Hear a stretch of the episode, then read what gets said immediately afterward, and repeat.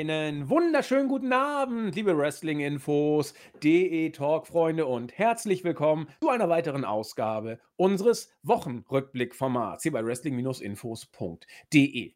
Nachdem wir in der letzten Woche die ja, komplette Podcast-Offensive am Donnerstag hatten, sowohl den Special-Podcast über die sehr, sehr konkreten Gerüchte in Bezug auf CM Punk und Daniel Bryan und ihre Arbeit, potenzielle Arbeit für AEW, und danach noch neben diesem Special Podcast den Live-Podcast, wo ja wieder erwartend das Team von Jens und die Underground gewonnen hat gegen ja das Team von mir und dem Kollegen, den ich jetzt vorstelle. Herzlich willkommen aus Wien, den Christian, unseren Chris.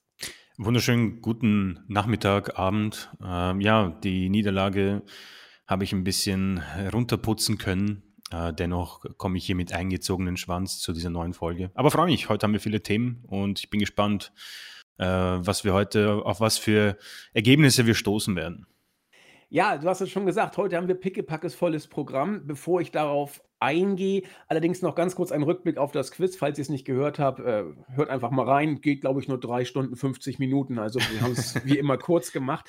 Ich glaube aber, du hast sogar, obwohl du knapp mit äh, deinem Teamkollegen Wem warst du denn zusammen? Äh, DJ äh, Splade. DJ S-Blade, ich habe den Namen schon komplett verdrängt. Äh, und ich hatte ja Max an meiner Seite, nicht den aus dem Team, sondern äh, Frozen Ice, Max. Äh, du hast trotzdem, ihr hinter meinem Team lag, oder unserem Team, sag ich mal lieber, äh, mehr Fragen gewusst als ich. Das ist bezeichnend. Du hast, glaube ich, mindestens zwei gewusst, oder? ich habe eine gewusst, glaube ich. Ähm, ja, ich glaube, zwei habe ich gewusst und bei ein, ein oder anderen habe ich äh, abgestaubt, weil, keine Ahnung. Ich glaube, das war so die, äh, die, die, Frage mit den kleinwüchsigen Menschen, äh, mit der Phobie von Big Show oder so. Da habe ich Stimmt. abgestaubt, weil da einfach nur noch eine äh, übrig war. Genau, und ich habe da schon vorher mein Pulver verschossen. Ich habe, glaube ich, gar nicht mitgemacht. Ich war zu der Zeit schon resigniert und hatte aufgegeben. Ja, also ich habe mit Chris im Vorfeld auf diese Ausgabe natürlich mich ausgetauscht und eigentlich befinden wir uns in einer Phase, ich habe gesagt, so im Auge des Tornados. Sagt man das im Auge des Tornados? Oder ich weiß gar nicht, in welchem. Ich glaube, wenn man im. Oder eines Wirbelsturms? Ist das nicht das ja, Kann man so sagen. Da ja, ist ne? alles ruhig und irgendwann zieht er weiter und dann ist man quasi voll mittendrin ähm, und wird herumgewirbelt. Genau, darauf wollte ich hinaus. Also wir sind in einer Phase, wo man oder in der man sagen kann, die Ruhe vor dem Sturm oder die Ruhe in dem Sturm, ich würde sogar fast sagen, doch, die Ruhe vor dem Sturm passt besser, denn es ist noch nicht wirklich richtig losgegangen, das, was vor uns liegt. In der letzten Woche haben wir es angedeutet. Äh, Daniel Bryan war der Aufhänger und CM Punk schwelte da so ein bisschen mit im Hintergrund. AEW macht es, glaube ich, goldrichtig, denn Sie sagen einfach mal gar nichts. Äh, Tony Khan hat in einem Interview mit der New York Post ähm, kein äh, dementierendes Wort geäußert, als er auf diese Personalgerüchte angesprochen wurde. Da hätte man sich eigentlich ein klares Dementi erwartet. Ähm, aber obwohl nichts Neues passiert ist, ist doch eine ganze Menge Neues passiert. Und zumindest darüber möchte ich heute mal einleitend sprechen. Es geht um die Personalie CM Punk, die letzte Woche nur so ein bisschen mit Thema war. Heute wird sie ein gewisser Schwerpunkt. Äh, ich weiß nicht, ob die Ärzte da hellseherische Fähigkeiten bewiesen haben, als sie die erste Single ihres letzten Albums Alles ist Punk genannt haben. Ich habe es in, der letzten Woche, in der letzten Woche auch schon erbärmlich schlecht versucht, mal unterzubringen, diesen erbärmlichen Wortwitz, aber ich konnte mich nicht zusammenreißen und äh, ich konnte bei Chris eine leichte Erheiterung hervorrufen. Das ist ja schon mal nicht schlecht. Aber passen wir doch mal zusammen, was sich in den letzten ja, Stunden, will ich es mal lieber sagen, äh, ereignet hat. AEW hat eine Show angekündigt, nämlich den Ort einer kommenden Rampage-Ausgabe. Rampage, ja, also nicht das Flaggschiff von AEW, sondern eben das neue Rampage-Produkt. Man hat angekündigt, diese Show am 20. August austragen zu wollen, in einer Arena, die bis zu 23.500 Zuschauer fassen kann. Das ist ambitioniert. Wenn man sich dann aber noch ein paar andere Faktoren anguckt, dann, äh, ja, dann muss man ja sozusagen schon mit dem Klammerbeutel gepudert sein, um nicht zu erkennen, was die Stunde vielleicht geschlagen hat. Denn diese Show wird stattfinden im United Center. Eishockey- und Basketballfans werden wissen, äh, wo das ist. Es ist in Chicago. Dort spielen nämlich die Chicago Bulls und äh, da wird schon ein bisschen konkreter die Chicago Blackhawks. CM Punk äh, hat, glaube ich, aus seiner Liebe für den Eishockeysport äh, im Allgemeinen und für die Blackhawks im Besonderen nie ein Fable gemacht. Wenn man dann noch sieht, dass in der letzten Dynamite-Ausgabe, also man kann sie gar nicht mehr zählen, so viele Anspielungen auf CM Punk gemacht worden sind, äh, dann ist das Gerücht doch fast schon eine Gewissheit. Darby Allen sagt, also AEW, das ist wirklich the place to be, da muss man sich beweisen, äh, auch wenn man sich als the best in the world betitelt. Ja, geht es denn noch deutlicher? Ähm, was, was haben wir noch? Äh, ich glaube, Chris Jericho war es, der diverse Aspekte der legendären Pipebomb-Promo. Nee, MJF. MJF hat diverse Aspekte davon verwurstet. Und äh, es gab noch unzählige weitere äh, Aspekte. Adam Page hat zum Beispiel die äh, Corner High Knee Bulldog Combination äh, verwendet in einem seiner in, in, seinem Match, die CM Punk zu seinen damaligen Signatures auch gezählt hat. Also äh, das sind so viele Andeutungen. Auch als die Fans dann CM äh, Punk gechantet haben, hat die Kamera das nicht irgendwie ignoriert, sondern sie hat voll raufgehalten. Also, das geht es noch deutlicher, ohne es zu bestätigen. ja, es sieht ziemlich gut aus für alle CM Punk-Fans, dass ja die lange erwartete Rückkehr in den Ring wohl kurz bevorsteht. Ähm, es ist ich bin immer wieder erstaunt, was für eine unfassbare Resonanz man bekommt beim Namen CM Punk.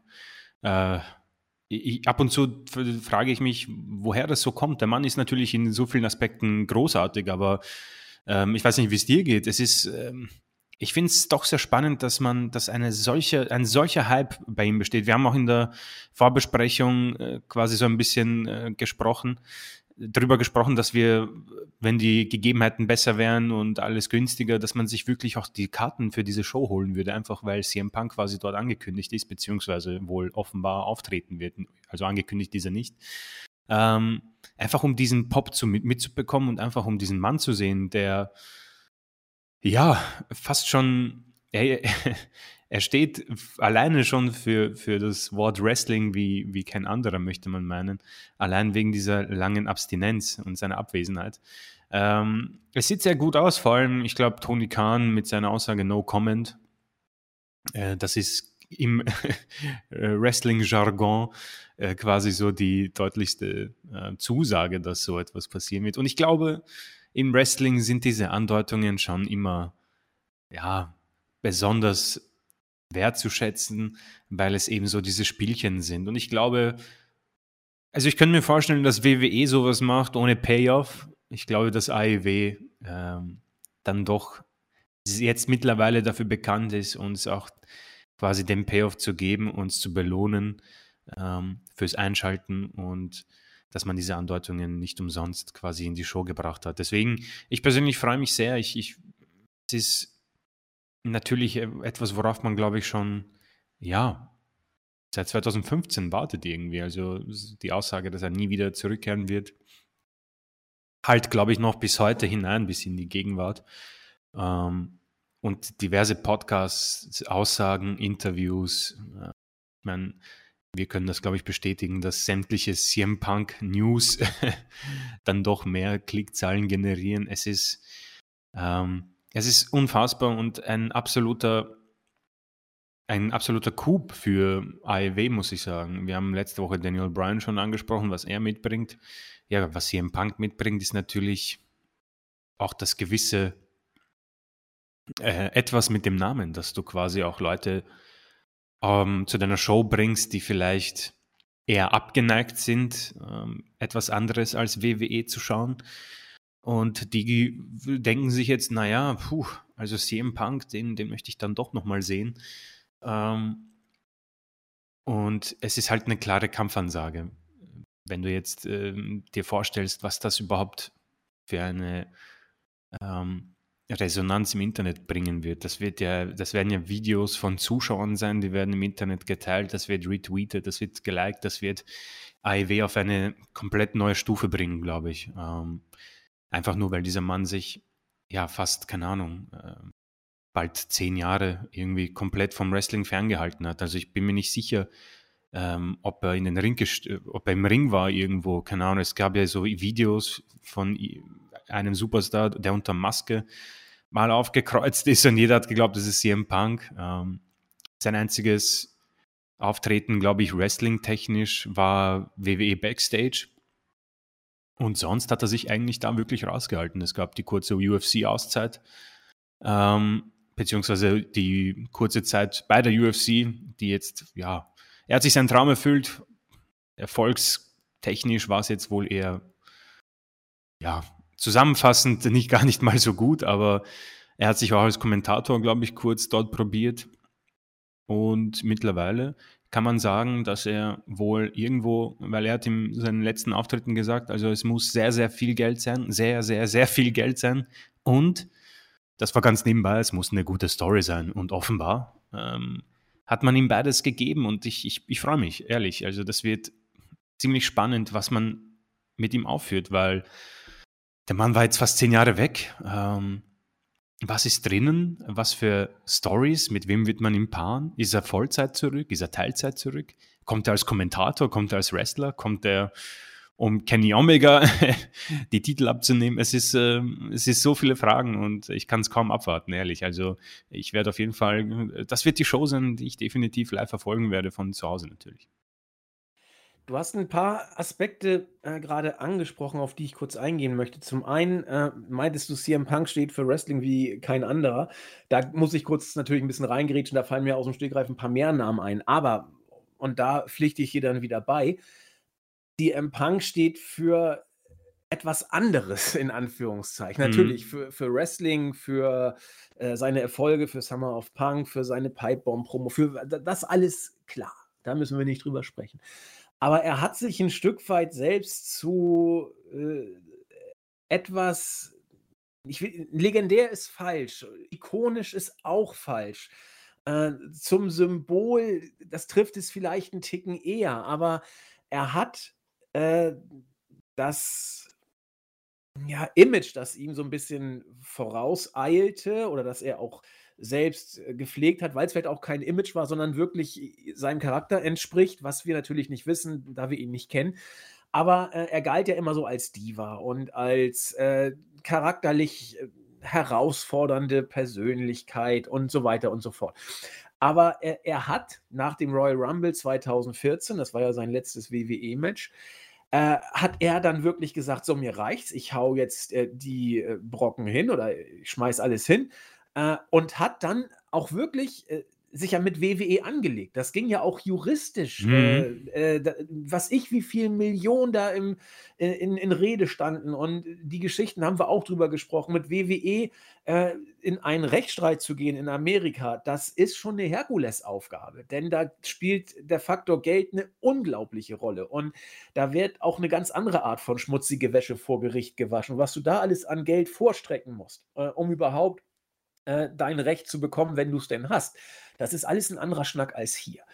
Und das alles mit gepaart mit der Aussage, das war's, ich komme nie wieder zurück.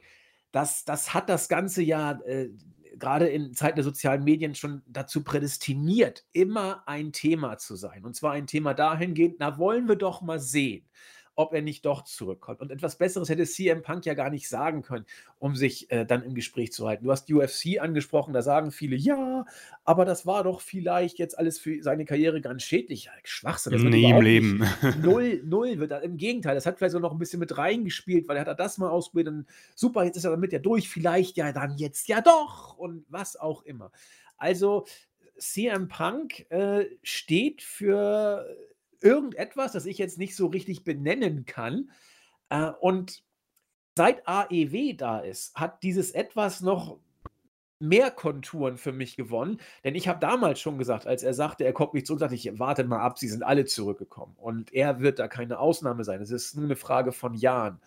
Und ich war mir auch sicher, er wird zu WWE zurückgehen. sie alle oder fast alle sind zurückgekommen. Deswegen dachte ich auch, Punk wird es auch machen. Jetzt, wo AEW noch am Himmel oder am Horizont erschienen ist, ist das Ganze ja fast schon was Märtyrermäßiges hat es dann ja. Oder jetzt, jetzt, jetzt äh, wird es ein Kampf um die richtige Wrestling-Einstellung. Bist du WWE, bist du AEW? Und alleine schon, weil es diese Rivalität der Ligen gibt, die von den Chefs teilweise inszeniert und auch hervorgerufen wird. Äh, häufig ja auch von irgendwelchen dusseligen Fans selber. Also ich bin WWE und du bist doof oder irgend so ein Schatz oder ich bin AEW und alle WWE-Fans sind doof. Also äh, das, das gibt es ja auch. Aber selbst durch, durch diese Rivalität bekommt das Ganze noch ein ganz anderes Geschmäckle. Und sei es, dass WWE-Fans sagen, ja, er wohl kein Geld mehr, muss er dazu. Ja, wunderbar, auch die reden drüber. Ne? Und das, das genügt. Also, ich, ich glaube, dass hier tatsächlich ein, ein gewisser Nerv getroffen wird, vor allen Dingen ein äh, Nerv aus dem Mainstream-Bereich. Darüber wird berichtet werden, 100 Pro. Chicago ist der Ort. Das Ding wird ausverkauft, da bin ich mir relativ sicher. Und Chris hat es ja schon angedeutet, wenn ich gehe, ich habe gesagt, ich gehe zu keinen Live-Wrestling-Shows, auf jeden Fall nicht zu WWE-Shows. Das werde ich auch durchhalten bis ans Ende meiner Tage. Ich werde mir keine WWE-Show mehr live angucken. Das hat mir wirklich sowas von gereicht. Äh, WrestleMania und Raw und SmackDown. Never fucking ever gehe ich dahin. Da müsste WWE mir schon viel, sehr, sehr viel Geld zahlen und eine gute Storyline bringen, um mich nochmal in eine WWE Live-Show zu kriegen. Das sage ich jetzt hier. Aber zu AEW. New Japan ist übrigens geplant mit dem Team. Irgendwann wollen wir uns mal ein Tokyo Dome-Ding angucken und Tokio besichtigen. Aber AEW, da wäre ich sofort hingeflogen. Also, äh, wenn ich in äh, in Amerika wohnen würde und nicht gerade Corona wäre jetzt. Aber das ist eine Geschichte, allein schon um es gesehen zu haben, hätte ich Bock drauf gehabt. Ich muss gestehen, die erste All-In-Show fand ich cool, aber hat mich nicht so gereizt, dahin zu fliegen, damals, als alles losging mit AEW. Aber das irgendwie, obwohl ich Daniel Bryan lieber mag irgendwie, wenn ich wählen könnte, wo gehst du hin? Wenn Daniel Bryan sein AEW-Debüt gibt oder wenn Punk das AEW-Debüt? Ich, ich würde zu Punk gehen, weil das ist einfach, äh, in Anführungszeichen der größere Moment, weil der eben siebeneinhalb Jahre jetzt weg gewesen sein wird. Fast sieben, drei Viertel. Und äh, das, das wird einfach knallen. Das geht gar nicht anders. Und du sagtest schon, AEW wird hier einen Payoff abliefern. Jetzt können einige sagen, ja, haha, AEW hat schon mal groß angekündigt, dass eine große äh, Nummer zu AEW wechselt. Und dann war es nur Christian Cage. ja, natürlich. Aber das war dann doch nochmal ein anderer Schnack. Und also wenn sie Shane McMahon rausholen in Chicago, dann feiere ich es aber auch. Ja, dann wollte ich sagen, da, das wäre, glaube ich, so ziemlich der einzige, den man da noch, ja, Lesnar vielleicht, aber auch das, nee, auch Lesnar wird ausgebuht werden. Lesnar würde auch ausgebuht werden. Mhm. Shane glaube ich nicht. Also ich glaube, mit Shane könnte auch die Chicago Crowd leben, aber das wird nicht passieren. Also äh, von daher, äh, da wird AIW, glaube ich, auch viel Kredit bei, bei auch bei ihren Hardcore-Fans verspielen, weil da würden die sich verarscht vorkommen. Denn AEW ist nun mal die Liga oder gilt als die Liga, die diese Feel-Good-Momente kreiert, mhm. die ihren Fans den von dir genannten Payoff gibt. Und äh, einen größeren Letdown als hier den Payoff, um bei unseren Lieblingsanglizismen zu bleiben, äh, das wäre aber der Botch des Jahres. Also davon, des Jahres, also das wäre der Botch der AEW-Karriere. Davon kann man sich vielleicht erholen aber äh, dass Ringseil-Explosionen in irgendwelchen Matches nicht funktionieren, okay, kein Problem. Darüber redet auch kein Mensch mehr übrigens. Aber das glaube ich, Chris, das, das können die sich nicht erlauben, oder? also das Einzige, was ich mir vorstellen könnte, ist, dass sie quasi die ähm, eine Ankündigung vielleicht ankündigen und dann kommt halt irgend, irgendwie jemand anderes heraus, keine Ahnung, und ähm, dann äh, wartet man irgendwie so eine Stunde und dann in der letzten Stunde von, I, von Dynamite oder so kommt dann quasi CM Punk und dann holt man sich irgendwie noch mehr ähm, Jubel oder was auch immer ab. Aber äh, ich glaube, wir können uns hier wirklich ja, ziemlich sicher sein. Also ich, wir würden ja jetzt nicht uns so aus dem Fenster lehnen, wenn das es passt einfach alles auch auf die Schablone. Wir würden, vor allem bei CM Punk, würden wir nie so weit gehen. Und ähm, es ist, wie gesagt, AEW, auch das mit Christian würde ich vielleicht auch ein bisschen in ein anderes, in einen anderen Bereich setzen, weil man davor auch nicht ich meine, Outwork Everybody, das war quasi so das Einzige, was man bekommen hat. Bei diesen Geschichten sind es dann halt auch die ganzen Medien, die berichten, die Quellen, die dann schon auch sehr safe sind und natürlich auch die letzte Ausgabe von Dynamite, wo man auch diese Anspielungen, also für mich war, muss ich sagen, schon Allen, Darby Allen und ähm, MJF schon so Sachen, wo ich, das war für mich sogar die endgültige Bestätigung, wo ich mir gedacht habe, passt, das markiere ich mir jetzt und äh, da werde ich dann fix dabei sein, da werde ich mir nichts erlauben. Und das Einzige, wie gesagt, was Ivy wirklich gut kann, ist auch ein bisschen mit uns spielen. Das machen sie schon öfters, aber ja. die, der rote Faden, seitdem man jetzt, keine Ahnung, seit 95 Episoden, äh, der rote Faden ist jener, dass man quasi, es gibt ja diese Wunschergebnisse, die man als Wrestling-Fan hat und diese Ereignisse, die man unbedingt sehen möchte mit gewissen Superstars und irgendwie kramen sie da in unseren Köpfen und erfüllen uns diese.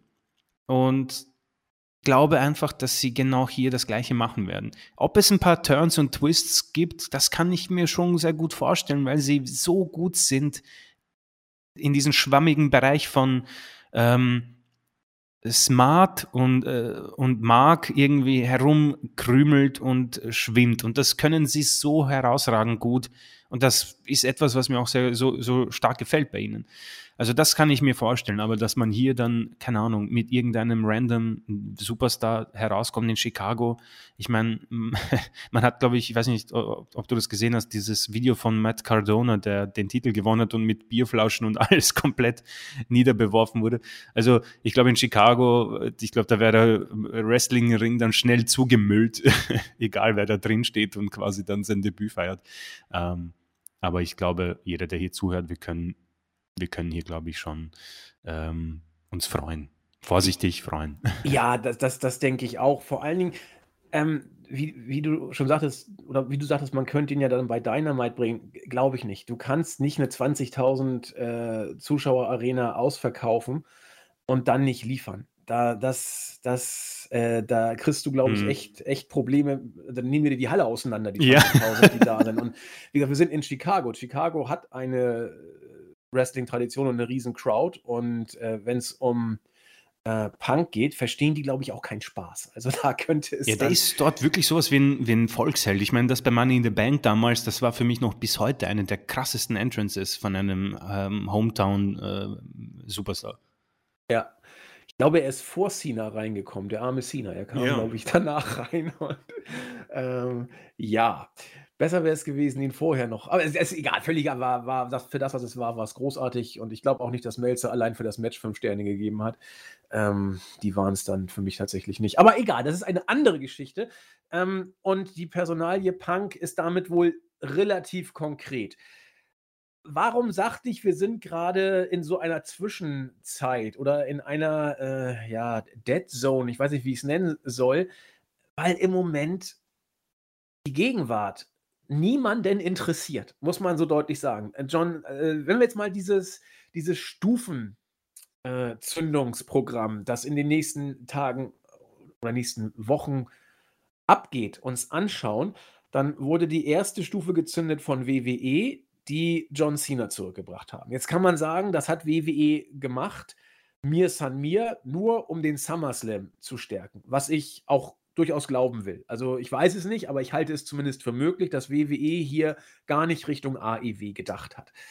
Ähm, dann wäre das Ganze jetzt so für sich wichtig gewesen, um den SummerSlam zur WrestleMania, zur eigentlichen WrestleMania des Jahres zu machen. Aber im Lichte dieser neuen Ereignisse bekommt das ja eine ganz andere Dimension. Also Stufe 1, John Cena Comeback. Hat es sich ausgewirkt? Ja, muss man wohl sagen. Bei Raw danach hatte man 1,9 Millionen. Das ist äh, massig im Vergleich zu dem, was man sonst hat. Äh, wenn man vergleicht, was Cena in den anderen Jahren so ge gezogen hat, ist das dann doch eher geht so. Also ist irgendwie, ich würde es wohl eher als einen kleinen Erfolg ansehen. Ob es sich im Endeffekt rechnet, weiß der Geier.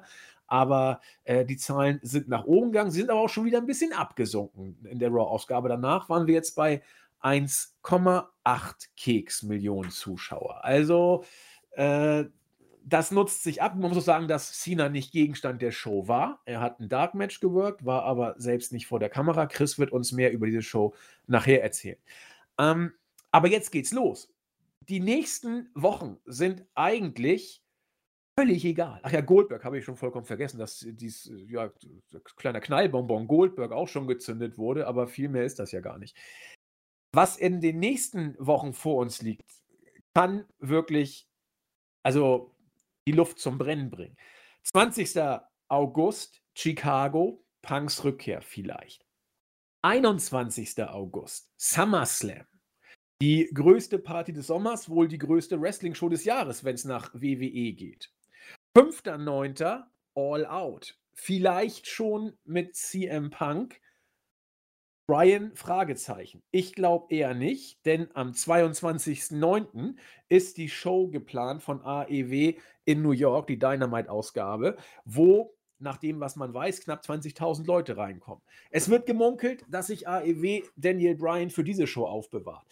Und das finde ich also mega interessant, denn man könnte sagen, wenn bei WWE das Sommerspektakel vorbei ist, und äh, John Cena dann wohl wieder weggehen wird und äh, Goldberg gar nicht mehr da sein wird und äh, eigentlich alles, was so das Strohfeuer ausmacht, dann langsam ausglimmt, dann geht es bei AEW doch eigentlich erst richtig los, oder? Ja, und das wird dann, das wird richtig interessant. Ich weiß nicht, ich glaube, das hat, ich weiß nicht, ob das Jens bei der Show, äh, bei der Live-Quiz-Show gesagt hat. Dann werden die Ratings sehr spannend werden. Ähm, jetzt gerade wie du es erwähnt hast, haben wir ein kleines ja, Feuerwerk gezündet bekommen bei WWE und wobei ich sagen muss, 1,8 ist, ist, ist in Ordnung, aber auch weit weg von, von dem, was man, glaube ich, sich bei WWE erhofft oder erwünscht, ob, ob, wobei ich nicht mal weiß, was man sich erwünscht. nee, ich auch nicht. Das ist jetzt so eine Frage. Ist, ist, werden Sie zufrieden mit zwei? Ich glaube schon. Zwei wäre ja, schon. Doch, zwei ist heutzutage das neue vier, so nach dem Motto. Ja, genau, ziemlich sicher. Ähm, und dieser Effekt von John Cena und Goldberg, da bin ich gespannt, äh, ob das wirklich so weit äh, irgendwie noch nach oben kommt. Aber die Ratings danach werde werd ich sehr spannend finden, weil dann sind wir in dieser Phase, äh, wo WWE meistens etwas versagt. Keine Ahnung, die Herbst-Winterzeit. Ähm, keine Ahnung, Survivor Series ist jetzt für mich irgendwie nicht mehr so die äh, Top 4 Pay-Per-View-Geschichte. Ich glaube, das wurde durch Money in the Bank, glaube ich, ein bisschen abgelöst, keine Ahnung. Angeblich soll Dwayne Johnson auftreten bei der Au, war ja. Krass, okay. ja, mit, mit, mit Roman gegen die Usos ist so ein Gerücht, das man so munkeln hört. Aber wenn du, wenn du äh, Dwayne Johnson für Mania fit kriegen willst, oh. ich meine, wir hatten schon mal, dass er dann bei der Series sein Ja, das Zeit war mit, mit John Cena. In einem großartigen Tag-Team-Match, das ich nicht weiter erörtern möchte. ja, ähm, interessanterweise äh, waren zwei Viertel dieser Paarung bei Raw äh, zugegen. Ähm, ja, genau, auf jeden Fall. Wow, Dwayne Johnson bei der Survivor Series. Puh. Aber das wäre ähm, konsequent. das wäre das wär sehr konsequent, weil dann hat man quasi die Antwort auf die Antwort genau. auf die Antwort. Dann, dann, musst du irgendwas dagegen steuern. Und dann hast du wirklich, dann hast du aber wirklich die letzte Zauberwaffe genau. rausgeholt. Wenn das nämlich nicht sticht, wenn der Joker nicht sticht, äh, dann, dann ist erstmal äh, Vorteil AEW. Genau, weil mehr gibt es nicht. Also ich weiß nicht, was danach. Äh, Hulk Hogan, keine Ahnung, weiß ich jetzt nicht. Ach, der, der juckt doch kein Mensch mehr. es sei denn, dass er, der will ja schon seit Jahren sein letztes Match worken. Ich meine, der Bengel ist, der ist äh, zarte 67, glaube ich. Also gut Holz. Also warum nicht? Äh, warte, Moment. Roman Reigns kann er beerdigen. oh, weia. Ich, ja, du hast, wow, 67, du hast vollkommen recht. Ähm, 2 Meter eins. Wow, okay. Ja, ähm, genau, nach WWE. Also, also da, da, da gibt es, also das ist heftig, ja. Ähm, dennoch bleibe ich bei meiner Auffassung, äh, ist das eher eine WWE-arme Zeit. Wie gesagt, Dwayne Johnson wirst du für eine Show kriegen, glaube ich. Also das, das wäre schon, der Mann ist mit sehr viel Versicherungen behaftet, glaube ich, viel mehr als bei John Cena, würde ich meinen. Und wenn AEW sich die Superstars ähm, in ein, also wenn sie vertraglich, glaube ich, zusichern, dass sie die nächsten Jahre auch regelmäßig auftreten, ähm, ist das definitiv Vorteil AEW, weil du grundsätzlich auch von dir angesprochen John Cena verlierst. Du verlierst Goldberg, du verlierst Dwayne Johnson, falls du ihn kriegst. Ähm, und aufbauen tust du nicht. Also wir werden ein bisschen drauf eingehen später. Ähm, da habe ich wieder Migräne bekommen bei Raw, aber man, man man sollte langsam anfangen, um quasi Antworten zu haben. Weil was man bei AEW halt richtig macht, du machst zwar diese großen Ankündigungen und äh, holst dir die großen Superstars, aber es bleiben halt die Jungle Boys, die MJFs, die Darby Allins und so weiter, die, die sind halt im Ofen und backen so schön. Ne? Das riecht schon sehr schön. Und irgendwann, wenn WWE den 80-jährigen Hulk Hogan auspacken sollte, wird sie das nicht jucken, weil sie die schon, weil die haben schon die neuen Stars der neuen Generation, der neuen Wrestling-Welt. Genau. Und Baron Corbin. Und Barry. Mit großartigen Faceturn, aber darüber sprechen wir nachher. Genau, genau. Ähm, deswegen glaube ich, ist hier wenn wir auch auf die Arena gehen, ähm, von der Tennisarena der US Open, äh, dann würde ich sagen, das ist klarer äh, Matchball für oder Vorteil für AEW. Ähm, es ist wirklich mit Daniel Bryan und AEW, ich habe es, glaube ich, bei der letzten Ausgabe schon äh, versucht irgendwie zu, zu erklären, das ist vielleicht dieser letzte Schlüssel ich persönlich glaube sogar, dass AEW mit Zeit, auch ohne die beiden Superstars, ähm, WWE knacken würde, ähm, sofern sich dort booking-technisch nicht langsam wirklich stark etwas ändert.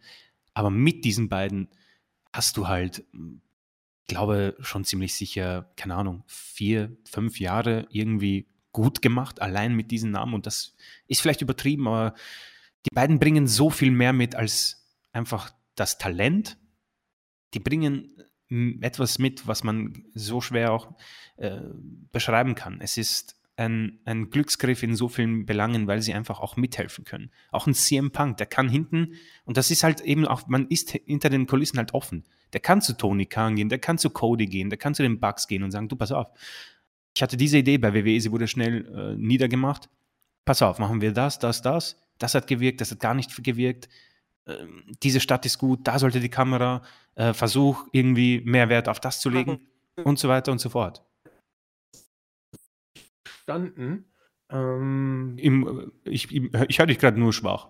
Jetzt höre ich dich wieder gut. Eben habe ich dich gar nicht gut gehört, aber jetzt okay. höre ich dich wieder. Hörst du mich jetzt auch wieder besser? Ja, ja, oder? ich habe kurz irgendwie was von dir. okay, okay. Was war Weil das letzte, was du von mir gehört hast? Boah, das war, weiß ich gar nicht. Äh, Genau, äh, ich habe ein paar Ideen für eine Storyline, die wurde bei WWE aber irgendwie nicht umgesetzt und dann warst du irgendwie Okay, kritisch. ähm, auf jeden Fall ähm, ist es eh, da bin ich eh schon am Ende. Also äh, man, man bekommt einfach so viel mehr als einfach zwei Superstars, die im Mainstream bekannter sind. Das denke ich nämlich auch. Wir haben es letzte Woche ja schon angesprochen. Du äh, hast drei Komponenten bei diesen beiden. Du hast großartige Wrestler, hat AEW genug. Ähm, wobei die vielleicht noch auf einem. Nee, lass mal nur das Wrestlerische. Da gibt es viele. Bei WWE übrigens auch. Die haben Charisma, da wird es dann schon relativ dunkel und sie haben irgendwie noch ein gewisses Etwas, das ich schwer benennen kann. Das ist, äh, glaube ich, so. Und wenn man das Ganze noch weiter zusammenfassen will, es ist mir gerade eben eingefallen, diese Bezeichnung. Vielleicht ist sie zu platt, vielleicht ist sie auch falsch, aber ich finde sie irgendwie gar nicht so blöd.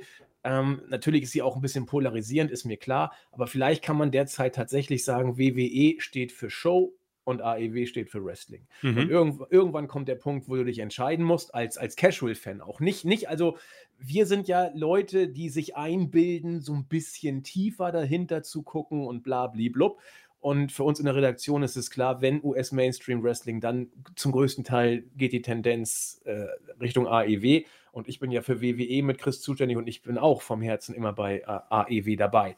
Aber auch als Casual-Fan da äh, wirst du ja irgendwann sehen, wie sind die Storylines und äh, Stichwort Raw oder Booking der letzten Jahre, da kann man sich schon ein paar Ideen machen. Und auch wenn bei WWE mal Sachen gut sind, es sind ja diverse Sachen gut in Ansätzen, werden die ja häufig nicht weiterverfolgt. Stichwort, und da freue ich mich riesig drauf, Corbin Owens. Also für mich äh, kleines Roh, ein kleiner Rohdiamant, aber da stehe ich A alleine da und B, selbst wenn nicht, wird es trotzdem nicht fortgeführt werden, aber dazu später mehr.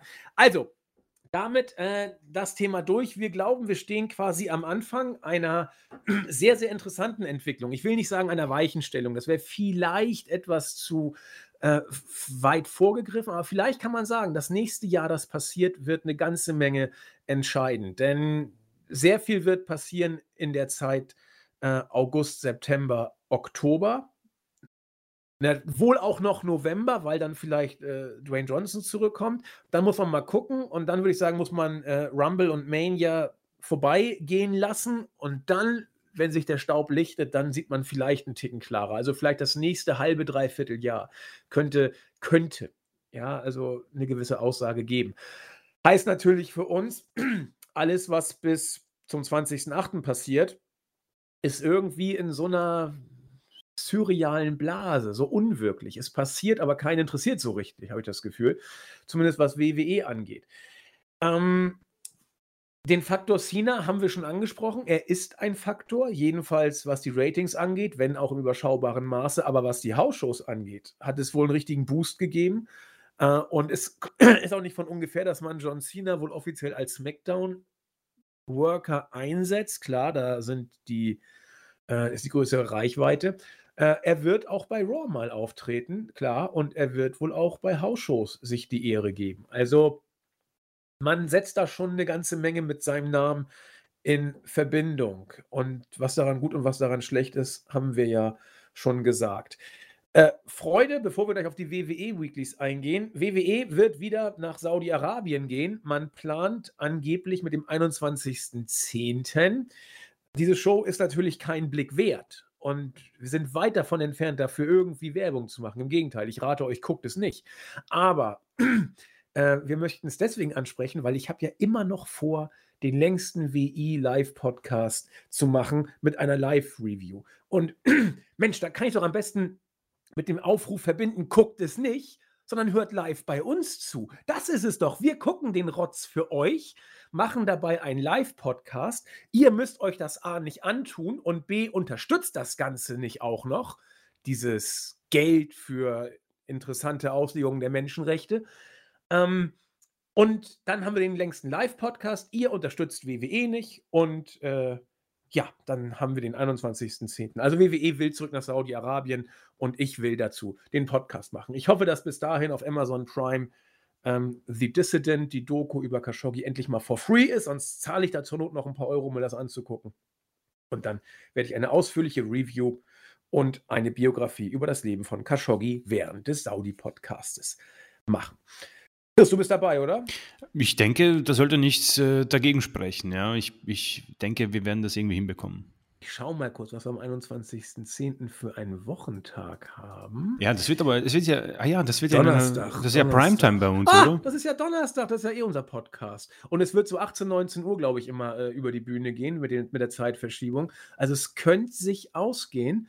Äh, zur Not mache ich die Anmoderation alleine. Also ich, ach, nicht scheiße, da muss ich ja, da muss ich ja arbeiten. Aber egal, um, um die Zeit bin ich schon zu Hause.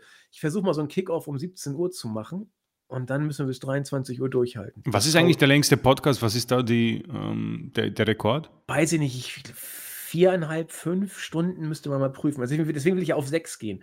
Ich will ja sozusagen äh, die, die Show mit einer Pre-Show und äh, äh, Post-Show machen. Und mal gucken. Aber zur Not, ihr könnt auch alle dann gehen. Ich mache das auch alleine zu Ende sonst. Also kein Problem. Ich will, ich will nur diese Stundengrenze da knacken. Und äh, solange ich noch ein, zwei Hörer bis zum Ende dabei habe, ziehe ich das durch. Okay, also, was haben wir noch?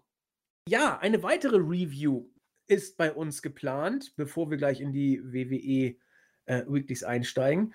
Äh, es hat sich ausgeglowt bei Netflix. Die äh, Serie über Glorious Ladies of Wrestling bei Netflix lief zu Anfang ja ganz gut. Man hat das Produkt jetzt eingestellt aber will trotzdem eine neue Wrestling-Serie bringen. Was heißt, will sie ist eigentlich schon fertig. Heels heißt sie, wird auf Netflix dann irgendwann kommen. Wir dürfen tatsächlich von WI uns die ersten vier Folgen, glaube ich, angucken, äh, werden das machen und werden da auch eine Review drüber machen. Sei es in einem geschriebenen, in geschriebener Form, also es wird einen Bericht natürlich geben. Ähm, den werden entweder Nexus, Cutter oder ich schreiben. Und es wird einen Podcast dazu geben, auch mit Nexus, Cutter und mir. Und da könnt ihr euch darüber informieren, was die neue Serie taugt. Wir werden die nicht über den grünen Klee loben, wenn wir sie scheiße finden. Aber äh, ja, ist vielleicht ganz interessant. Steven Emel ist dabei und äh, Alexander Ludwig ist auch dabei. Also da, da kommt schon was auf euch zu.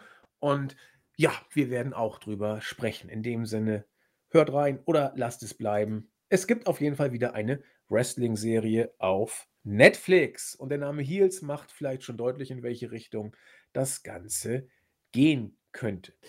Chris, wollen wir mit den Weeklies von WWE dann mal starten? Ja, gerne. Ich würde mit SmackDown anfangen wollen, chronologisch, um dir das bittere Ende dann auch wirklich bis zum Ende aufzubewahren mit, mit Raw. Passt ja auch, weil SmackDown ja vor ähm, Raw immer über die Bühne geht. Und ich fand die Ausgabe aus diversen Gründen ganz interessant dass John Cena da den Opener macht und äh, wortgewandt und Mike erfahren, da die Crowd worked, das ist, glaube ich, nichts Besonderes. Und ich finde es interessant, wie, wie schnell von dem Hurra, er ist da Effekt ein äh, already seen it Effekt ist. Also das ist, Cena ist doch wieder in seinem normalen Element. Also als ob er nie weg gewesen wäre und als ob seine letzte Promo nicht irgendwie vier Jahre her wäre, sondern als ob er irgendwie gar keine Pause eingelegt hat. Das ist doch alles irgendwie bekannte John Cena-Qualität, oder? Ja, ja, das ist wirklich. Äh, man macht sich nicht sehr viel Mühe. Also ich bin mir, ich, ich würde sehr gerne wissen, ob der irgendwie ein Skript bekommt, noch immer, oder ob das irgendwie einfach nur, ja, er kommt hin in die Arena, bereits umgezogen, stelle ich mir vor, ähm, und einfach rein und irgendwie seine äh, Worte loswerden, beziehungsweise seine Sätze. Äh, das Ganze ist wirklich sehr spannend, weil Sina macht es halt gut, ja. Das ist einfach seine Art und seine Ader, er kann das. Er fühlt sich wohl und deswegen ist das auch in Ordnung, aber es bringt halt den ganzen Business und auch vielleicht in Bezug auf AEW, es bringt halt der WWE, glaube ich, nicht so viel. Das ist eine Momentaufnahme, die sehr, sehr gefährlich ist, glaube ich. Es ist keine Ahnung, wie bei den Hausaufgaben, wenn du die Lösungen bekommst, sie dann abschreibst und äh, glaubst, du hast etwas dazu beigetragen. Ähm, es ist leider im Moment für mich auch sehr schade, dass man sich wieder damit aushelfen kann. Ich habe nichts dagegen. Ich meine, John Cena, ich habe nach ihm geächtzt nach den ganzen schlimmen Raw-Ausgaben, ähm, weil er quasi einfach die erste Stunde oder die erste halbe Stunde mit seiner Promo schnell äh, vorübergeht. Das ist halt, man kann ihn einfach zuhören. Das ist äh, seine Ader. Ähm, grundsätzlich sind das die gleichen Promos, da wird sich auch nicht viel ändern, dafür ist auch nicht viel Zeit. Also wenn er jetzt die nächsten zwei Jahre durchgehen da wäre, wäre ich schon etwas enttäuscht von dieser Storyline. Es ist grundsätzlich die 0815-Story. Der Heel schaut sich Cena an, denkt sich, ja, okay, das ist das gleiche wie vor 16 Jahren, das ist langweilig. Und Cena sagt, ja, keine Ahnung, ich arbeite hart, du bist schlecht und ich werde für die Fans kämpfen. Ja.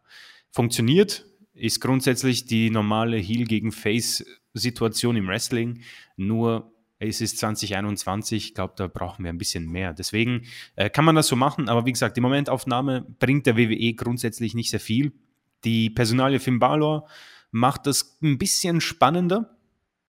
Ähm, Finde ich auch ganz gut, dass er zu SmackDown geht. Ähm, nettes Match gegen Sami Zayn, deswegen ist das für mich sowieso ein ganz ordentlicher Start eigentlich bei dieser Wrestling, äh, bei dieser Smackdown-Ausgabe mit ganz guten Superstars, mit gutem Wrestling und ähm, einem Finn Balor, der sich ein bisschen einmischt. Und ich persönlich habe eigentlich auch mehr Bock auf Balor ähm, und Reigns zurzeit als auf Cena gegen Reigns, weil Cena gegen Reigns bin ich mir nicht sicher, wie gut das wrestlerisch dann am Ende wirklich wird. Ähm, da hast du schon den zweiten Aspekt eingestreut, den ich jetzt genannt hätte, nämlich äh, Finn Balor wieder bei SmackDown. Ähm, äh, eigentlich hätte ich gesagt, ja, herzlichen Glückwunsch, was soll denn das? Das wird doch sowieso wieder nichts. Ich glaube übrigens immer noch, dass das am Ende des Tages, um bei blöden Catchphrases zu bleiben, so sein wird. Ähm, aber jetzt hat man ja offensichtlich äh, erstmal Finn Balor gegen Reigns um die Universal Championship gebuckt. Ich überlege gerade, für den, ja, für den SummerSlam hat man es gebuckt. Ähm, das wird doch nie im Leben stattfinden.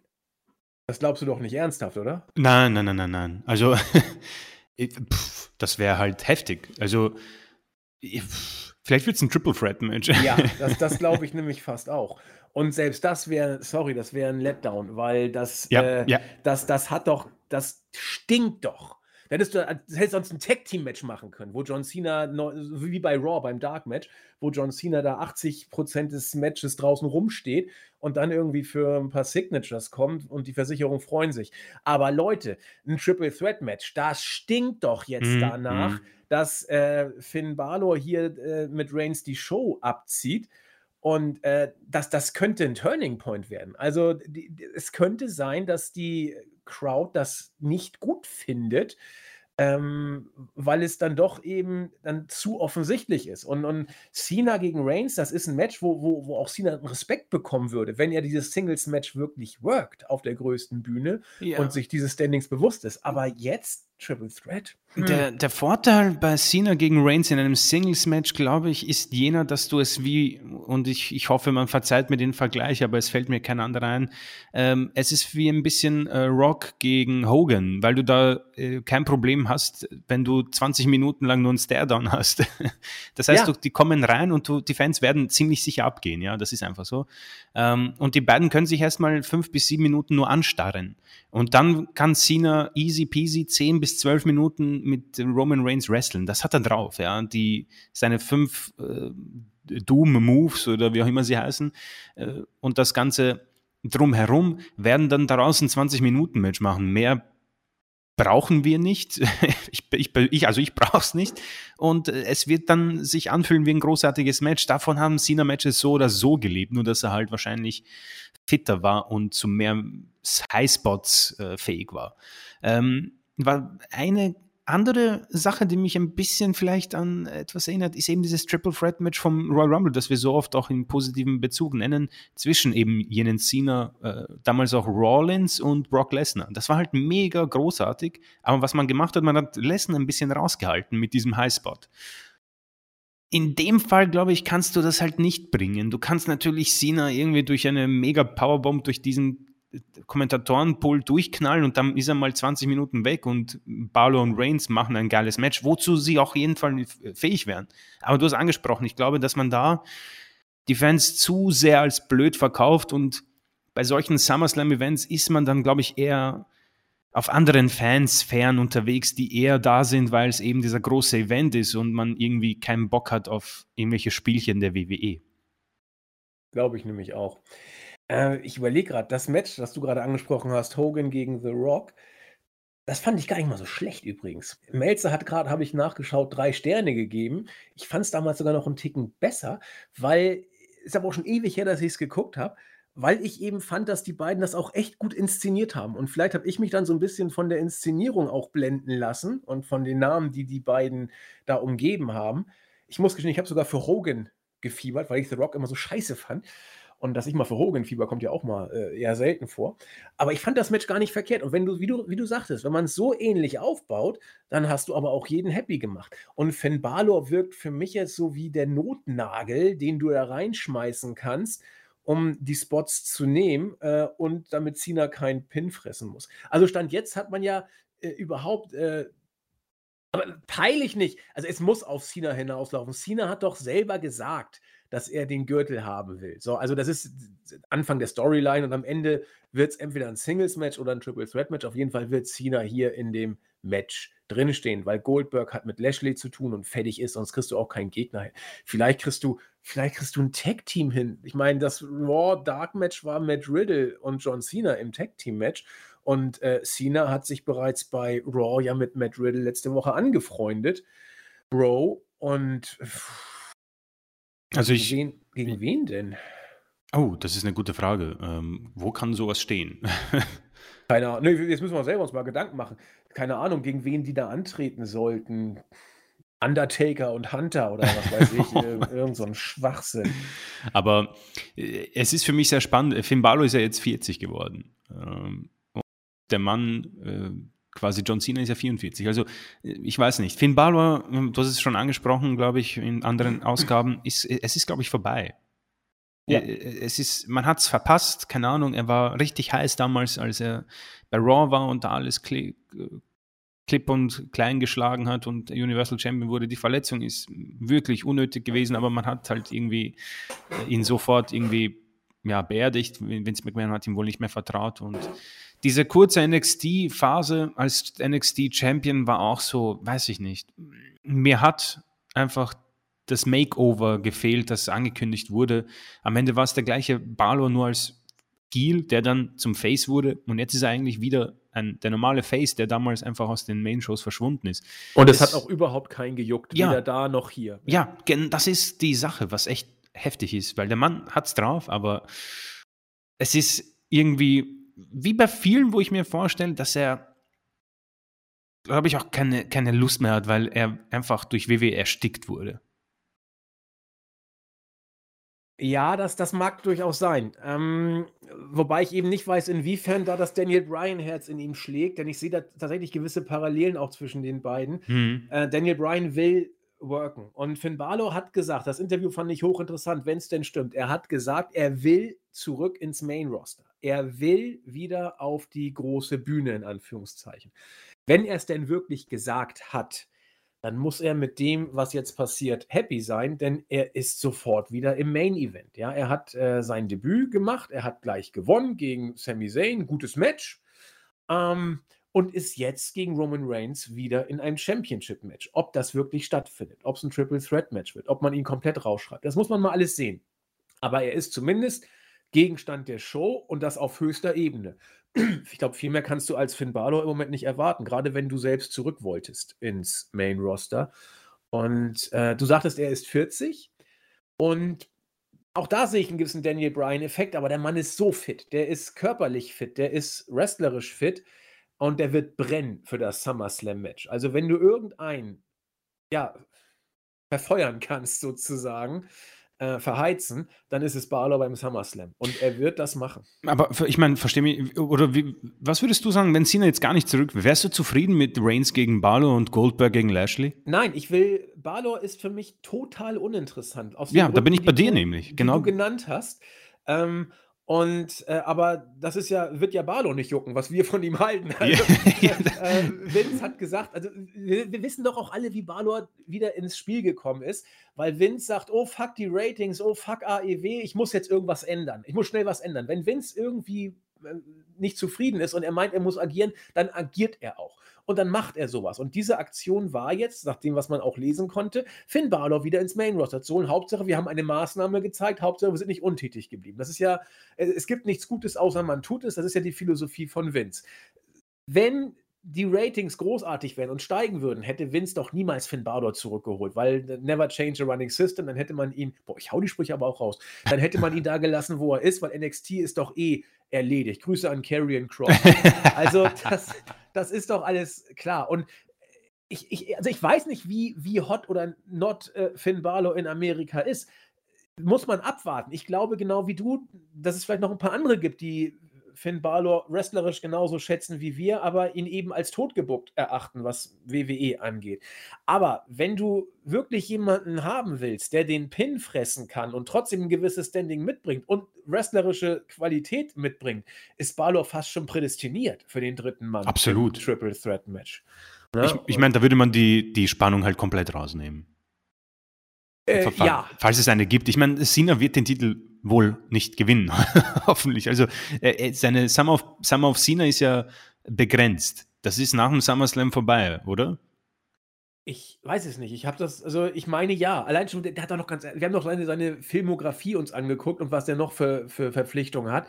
Äh, allein schon, dass er so lange Zeit überhaupt bei WWE ist, wundert mich ehrlich gesagt. Dass er bis äh, zum SummerSlam, er wird dann ja äh, anderthalb Monate wird er bei WWE gewesen sein, exclusive. Das ist eigentlich schon eine Sache, die mich tierisch überrascht. Mich auch. Deswegen, ja. deswegen also, glaube ich nicht, dass er noch länger als bis Oktober, äh, bis, bis, bis äh, Ende äh, August bei der WWE bleibt. Ja, ich habe hier nämlich seine, also es gibt hier diese Schedule, die ich gefunden habe auf irgendeiner Seite und da steht SummerSlam als die letzte Location. Ja, das, das macht auch, ergibt auch Sinn. Ja? Deswegen, ich meine, die Spannung ist also so oder so nicht gegeben, deswegen werde ich da jetzt nicht irgendwie Finn Balor schlecht reden, aber der Ausgang, auf dem wir quasi im Match dann warten, der ist dann halt gegeben. Ja, der ist vorgegeben, vollkommen richtig. Und äh, klar, jetzt kann man uns wieder vorwerfen, oh, lasst euch doch drauf ein und ihr müsst euch ja nicht tot recherchieren, das nimmt doch auch die Zauber des Sports und so weiter. Ja, von mir aus. Aber das machen wir bei AEW doch auch alles. Und komischerweise äh, hat man da dann manchmal doch mehr Bock, weil man eben nicht äh, sieht, okay, Cena kommt bis zum SummerSlam und dann geht er wieder und dann kommt das nächste Strohfeuer, das ein bisschen größer und heller ist und The Rock heißt, aber auch wieder verglüht. Wie du schon richtig sagst, ähm, das führt vielleicht dazu, dass der Cena-Effekt vielleicht schneller verpuffen könnte, als man das glaubt. Und im Worst Case gibt es sogar einen Turn. Das kann ich mir im Moment nicht vorstellen, weil Cena einfach zu hell strahlt und zu, zu berühmt in, momentan sozusagen ist und man zu dankbar ist, dass er da ist. Aber wenn, wenn die Fans und WWE-Fans spüren sowas manchmal, nicht alle und auch nicht immer, aber oft genug haben sie ein Näschen dafür. Wenn die spüren, dass es darauf hinausläuft, könnte sich der Eindruck einstellen, dass sie sich verarscht fühlen. Und ja, ich meine, das hatte man ja schon mal bei WrestleMania. Da war ja Lesnar gegen Goldberg und Steve Austin war der Special Guest Referee. Und dieses Match wurde ja zu Recht, glaube ich, damals ja. auch vernichtet von den Fans. Weil jeder von diesen drei Superstars äh, hat die Company dann verlassen. Das war im Vorhinein klar, oder? Ja, das, deswegen gab es ja die Chance. Genau. Äh, ne, das war ja der Grund. Und wie, wie du sagst, also das, das, bei Cena glaube ich nicht, dass es passieren wird, weil alle wissen, dass er nur kurzzeitig kommt. Aber was wollen sie? Sie wollen einen John Cena, der auch wirklich dann uns allen zeigt, dass er ein Singles-Match worken will. Sie wollen dann diese respektable Leistung und dann wird er auch jeden Applaus kriegen. Aber wenn du da jetzt jemanden durch die Hintertür reinbuckst, dann könnten manche sagen, hm, ich weiß nicht. Also interessant. Aber ich finde, der Cena-Effekt fängt schon langsam an, ein wenig zu mhm. verpuffen. Jetzt mit dem Finn Balor-Dingsbums mal abwarten, ob es das, das Ganze ein bisschen brisant macht oder vielleicht dann auch sogar Zunder rausnimmt. Muss man abwarten. Aber sehr interessante Entwicklung auf jeden Fall bei SmackDown mit der Personalie Balor. Was sie uns bringt, wird man mal sehen. Was haben wir noch gesehen? Äh, WWE goes back to Kirmes Wrestling, hätte ich fast gesagt. Also früher gab es ja so Wrestling als Attraktion auf Jahrmärkten. Dann haben die da auch letzt, also letztens ist gut, ist auch schon ewig her, da habe ich beim Hamburger Dom habe ich eine Wrestling-Show live gesehen. Da äh, war, da war sogar, Mensch, wie heißt er denn? Oh, das gibt's doch gar nicht. Er ist immer noch bei NXT, Mann war Tag Team Champion. Äh, Fabian, Fabian Eigner äh, war da auch dabei, den habe ich da kurz gesehen. Also, das war eine ganz interessante Stimmung. Und äh, WWE sagt, Mensch, ach, bei Wacken, Wacken Open Air gibt es auch Wrestling. Ich glaube, bei Rock am Ring auch, ich weiß nicht, bei, bei Wacken auf jeden Fall. Da gibt so es so, ein Wrestling-Zelt, wo du dir Wrestling angucken kannst. Äh, WWE sagt, warum denn nicht? Ja, jetzt haben wir hier ein äh, Riesenfestival, Rolling Loud. Also wohl, man sagt auch Welcome back to the outside sozusagen. Also wie sieht es aus, wenn man wieder große Festivals macht? Die Leute dürsten danach. 75.000 Leute waren da und die Acts, die dort dabei waren, sind jetzt auch keine äh, ja, äh, No-Names. Ich meine, also Post Malone, den kenne sogar ich, ja. Und äh, was hattest du, Chris? Wer war noch dabei? Also Post Malone konnte ich mir merken. Hast du noch ein paar ähm, Wir hatten einen Moment, äh, Post Malone hatten wir, ähm, Travis Scott, ähm, Young Fug. ähm, also mir, mir, sagt das alles leider nicht so viel. Ja, okay. Also Post Malone ist, ist mir sehr bekannt, allein schon. Wally sehe ich hier, das ist glaube ich auch irgendwie. Der ist bei uns im Team. Also Deswegen, also ich gehe mal, also es sieht nach einem großen Festival auf jeden Fall aus. Also ich denke mal bei 75.000. Wie gesagt, das ist überhaupt nicht meine Musiksphäre, deswegen kann ich ja, also Post Malone sagt mir auch was, aber ich könnte dir jetzt kein einziges Lied von ihm nennen, kein einziges. Seine neue Single sei dir empfohlen. Sie heißt Motley Crew in Anlehnung an meine Lieblingsband. Und äh, Tommy Lee hat wieder einen Gastauftritt. Und es ist, ist Trap, wie er im Buch steht. Also, das ist, das hören wir jungen, hippen Leute in den Clubs. Und ja, also. Was soll ich dazu sagen? Also leicht ins Assige abdrehen, so ein bisschen White Trash und es ist auch egal. Guck's dir an und lass es bleiben. Der Bengel ist gut tätowiert und äh, ja, verkauft äh, massig in, in äh, USA. Also, das, ich meine, so ein 75.000 Festival, jetzt auch nachdem sozusagen ähm, die Corona-Pandemie äh, so lange gewütet hat, da, da lechzt man danach und da sagt WWE, Mensch, da machen wir doch mal mit und schicken unsere Leute auf diese Kirmesveranstaltung. Ich habe mir das mal angeschaut. Alte Taube. Also die Crowd war doch relativ groß, aber ich habe das Gefühl, äh, a, wussten sie nicht, dass da überhaupt irgendwas stattfindet. B, wussten sie nicht, was da stattfinden soll, wenn sie es realisiert haben. Und C, wenn sie wussten, was da stattfindet, hat sie es äh, nicht interessiert, habe ich so das Gefühl. Also man musste da Crowd-Reaktionen einspielen Die Leute wollten sich besaufen, wollten abgehen, wollten vögeln, wollten alles Mögliche machen. Aber was sie bestimmt nicht sehen wollten, war Angelo Dawkins gegen Chad Gable oder Bianca Belair gegen Carmella. Also klar, ich kann ja verstehen, dass WWE da in diesem Show-Business sich dann entsprechend inszeniert und äh, wir Ja. sind wieder bei euch, aber das. Äh, Aber was ist, wa- was ist die Motivation vom Rolling Loud Festival gewesen? Also entweder äh, haben, wie gesagt, Festivals suchen manchmal so Sidekick-Attraktionen, um möglichst Sachen Ich zu meine, zu das ist bieten. legitim bei diesen, also verstehe mich nicht falsch, ich glaube bei diesen Rock, Rock'n'Roll-Veranstaltungen oder Wacken, keine Ahnung, das ist ja auch eher diese äh, Moshpits, ne? Ja, ja. Ich glaube, da passt irgendwie Wrestling hinein. Ich hoffe, das versteht man, warum ich das glaube. Das ist doch eher, ich weiß nicht, dieses Trap oder Rap. Ich weiß nicht, ob das irgendwie mit Wrestling in Verbindung gebracht wird. Naja, also äh, Angelo Dawkins ähm, und äh, Montes Ford sind ja nur krasse, rappende Wrestler und hip dabei. Und Bianca. Belair ja auch so in, in diese Richtung. Also ich denke schon, dass da vielleicht so eine Art Geben und Nehmen war. WWE kann sich mit äh, entsprechenden Stars bei der entsprechenden äh, Crowd als äh, hip und angesagt präsentieren. Und ich glaube, die Festival-Leute haben da einfach irgendwie ein bisschen Rahmenprogramm. Ich weiß auch nicht, wer wen da bezahlt hat, ehrlich gesagt. Ich könnte mir vorstellen, dass WWE da was bezahlt hat, um äh, da irgendwie die Spots zu kriegen. Aber weiß der Geier. Also mhm. vielleicht äh, gar keiner irgendwem und beide schmücken sich mit dem Namen des jeweils anderen. Keine Ahnung. Also ich kann es verstehen. Geht auch so ein bisschen in die Richtung äh, WWE eher Entertainment. Und äh, deswegen auch mein ein bisschen lapidarer Vergleich mit der Kirmes-Atmosphäre. Aber das ist eben so Event, Stimmung, gute Laune, Party. WWE ist dabei und will auch so inszeniert äh, sich äh, sehen. Tja, hat nur wohl nicht so viele interessiert, wenn ich die Reaktion anschaue. Und wenn man dann zu den alten Smackdown-Einspielern greifen muss, ja, weißt du Bescheid, was die Stunde geschlagen hat. Äh, kommen wir zum Held der Herzen im Moment. Ich hätte nicht gedacht, dass ich das sagen muss, aber ich liebe diese Baron Corbin-Segmente. Ich finde das, also jetzt mal ohne Scheiß, ich finde die so großartig. Baron Corbin als der freundliche Obdachlose von nebenan, der, wie soll ich sagen, ähm, der musste denn, ich, ich komme nicht drauf, wie äh, Hiob durchs Tal der Tränen wandeln muss, sozusagen, um die biblische Erlösungsgeschichte. Äh, der verlorene Sohn kann man, glaube ich, nicht sagen bei Baron Corbin. aber, äh, also, es mag auch damit zusammenhängen, dass das Segment A so unglaublich schlecht war mit äh, Shorty Blackheart und äh, Tegan Knox. Dass natürlich Baron Corbin, nachdem Kevin Owens sagte, ihr habt ihr schon versucht, mit dem Hammer darauf zu hauen, weil die Kanone nicht funktioniert, dann auf einmal, welch Wunder, dann doch die Kanone dann losging vom Panzer und, das, und die Rakete Corbin voll in die Eier getroffen hat, selbstverständlich. dass, dass äh, Kevin Owens Baron Corbin 20 Dollar in die Hand gesteckt hat, weil er offensichtlich sein Hemd nicht waschen kann. Corbin ist Gold in diesen Segmenten. Er ist pures Gold. Und Chris hat es vorhin schon gesagt.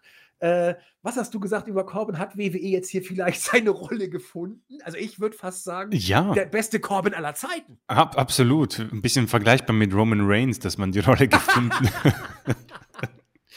Aber äh, es ist wirklich, wie du sagst, also äh, es ist wirklich, das, das passt echt irre gut. Also ich weiß nicht, ob das jetzt äh, seine ähm, äh, Hairline ist. Also ich weiß nicht, ob er so akute, ähm, akuten Haarausfall hat, aber das ist irre, wie das in sein Gimmick gerade passt. Auch das äh, mit Soße befleckte Hemd und ähm, es irgendwie, er macht das echt gut, wie er sich so auch gibt und äh, offenbar war das Skript nicht zu schwierig, um es dann in etwas Gutes zu verwandeln. Ich meine, dieser, dieser äh, Spot mit dem, äh, ja, mit dem, äh, wie heißt es, mit dem Panzer, es ist, es war, es war wirklich eines der besten Sachen. Also ganz ehrlich, ich, im Moment kann ich damit absolut leben. Also alles andere hat komplett versagt. Also der Money in the Bank Spot, dann bis hin zum King Corbin, der wurde, das war Go Away Heat. Also wie man es von, von, von frühen Zeiten von Jens kennt, das ist klar das Go Away Heat gewesen und ähm, die Fans haben echt gar nichts in ihn gefunden. Und er hat seine Rolle auch offenbar nicht so gut gemacht, dass man quasi dann diesen respektvollen Jubel bekommen hat. Das ist zum Beispiel bei AJ Styles im Moment sehr schwierig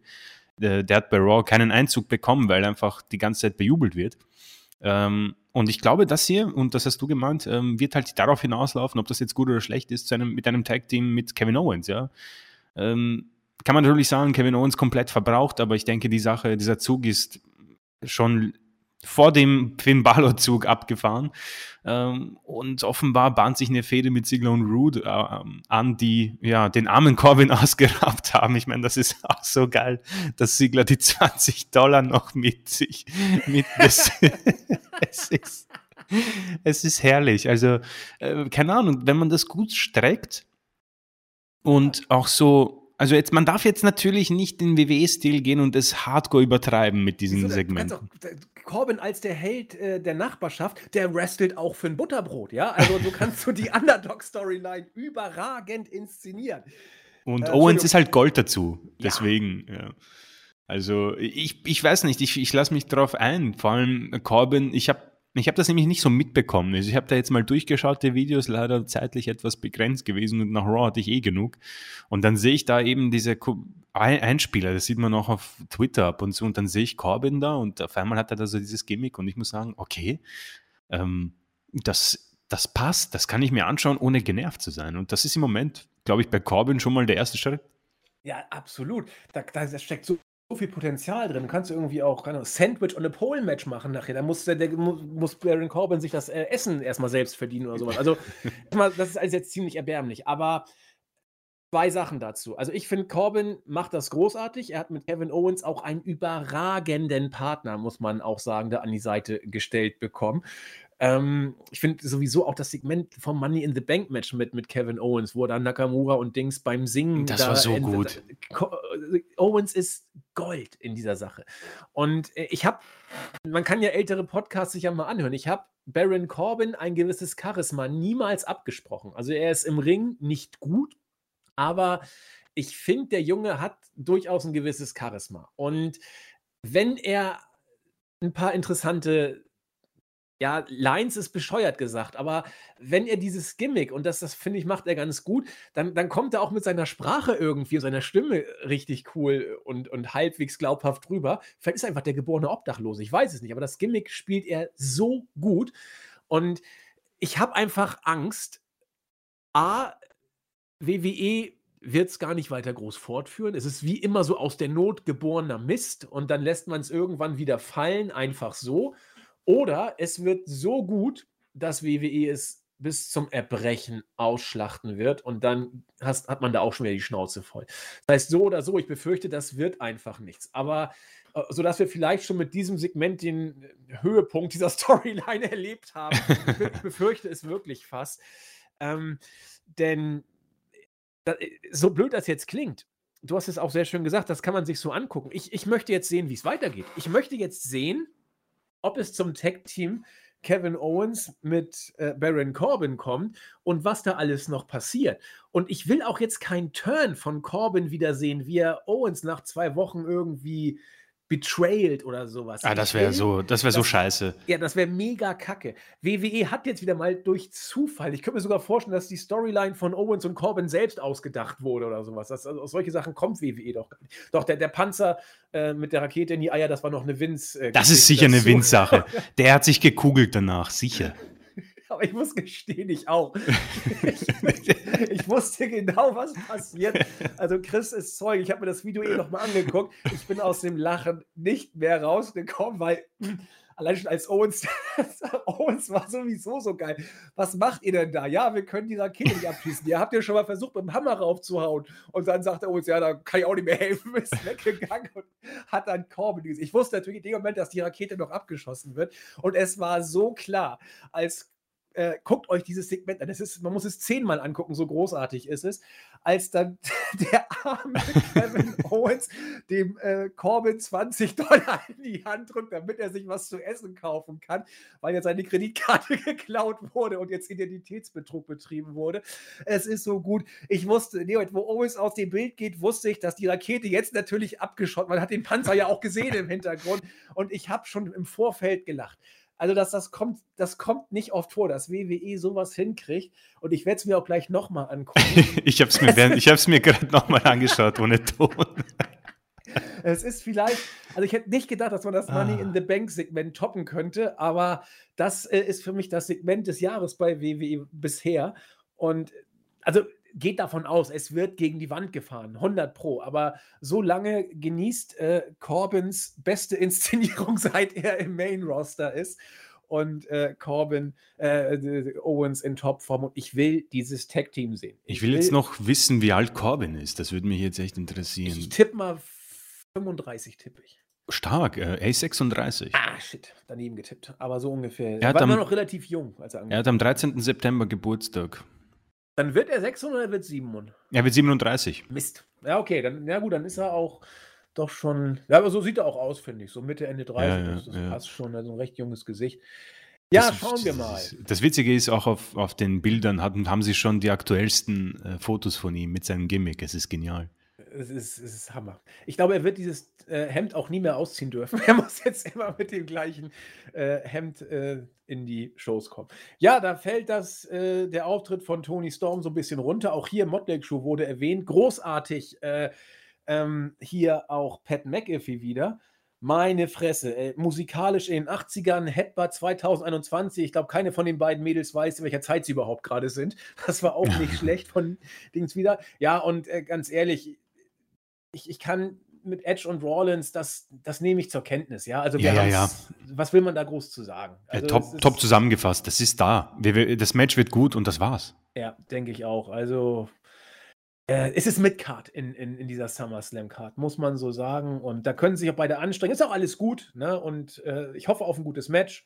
Und da ist Rollins der Richtige. Wir haben den Rest schon in anderen Podcast gesagt. Und jetzt kommen wir zu Raw. Das war ja schon, ich habe nur den Bericht bis jetzt gelesen und ein paar Videos. Das sah ja schon echt kacke aus. ja, es ist, ähm, wir sind, glaube ich, wieder ähm, in dieser Sphäre oder in diesem Bereich angelangt, wo WWE ja, auf Normalbetrieb ist. Also man hat sich ein bisschen äh, fesch gemacht, angezogen für die Rückkehr der Fans und es war okay, ja. Sina Rücker und äh, Karrion Cross, auch wenn natürlich die ganze Sache schon ziemlich schnell äh, gestorben ist. Ähm, und jetzt ist es echt Alltag wieder. Also man hat gemerkt, okay, das, was du, glaube ich, auch erwähnt hast, die Rückkehr der Fans wird gar keine Rolle spielen und sie spielt absolut gar keine Rolle. Es ist ziemlich, ich verstehe auch diese Championship Contenders Geschichten nicht. Ich bin die ganze Zeit, ich muss die ganze Zeit den Bericht immer aktualisieren, weil ich glaube, es geht um den Titel und dann steht da Championship Contenders Match, weil ich das nicht äh, gescheit lesen kann. Ähm, auf jeden Fall gab es von diesen Geschichten sehr viel. Damien Priest und Sheamus um den United States Titel, ja, ist okay. Und AJ Styles und Omos, die besten Faces in der Raw Tag Team Division. Man muss ihnen die Entrance schon klauen, weil einfach Styles die ganze Zeit bejubelt wird. Äh, da sieht man, dass man äh, wirklich mit Styles jemanden hat, der da unbedingt raus muss eigentlich. Ähm, Omos übrigens gar nicht mal so schlecht in dem Match, aber das ist so nebenbei gesagt. McIntyre und Mahal ist nicht der Rede wert.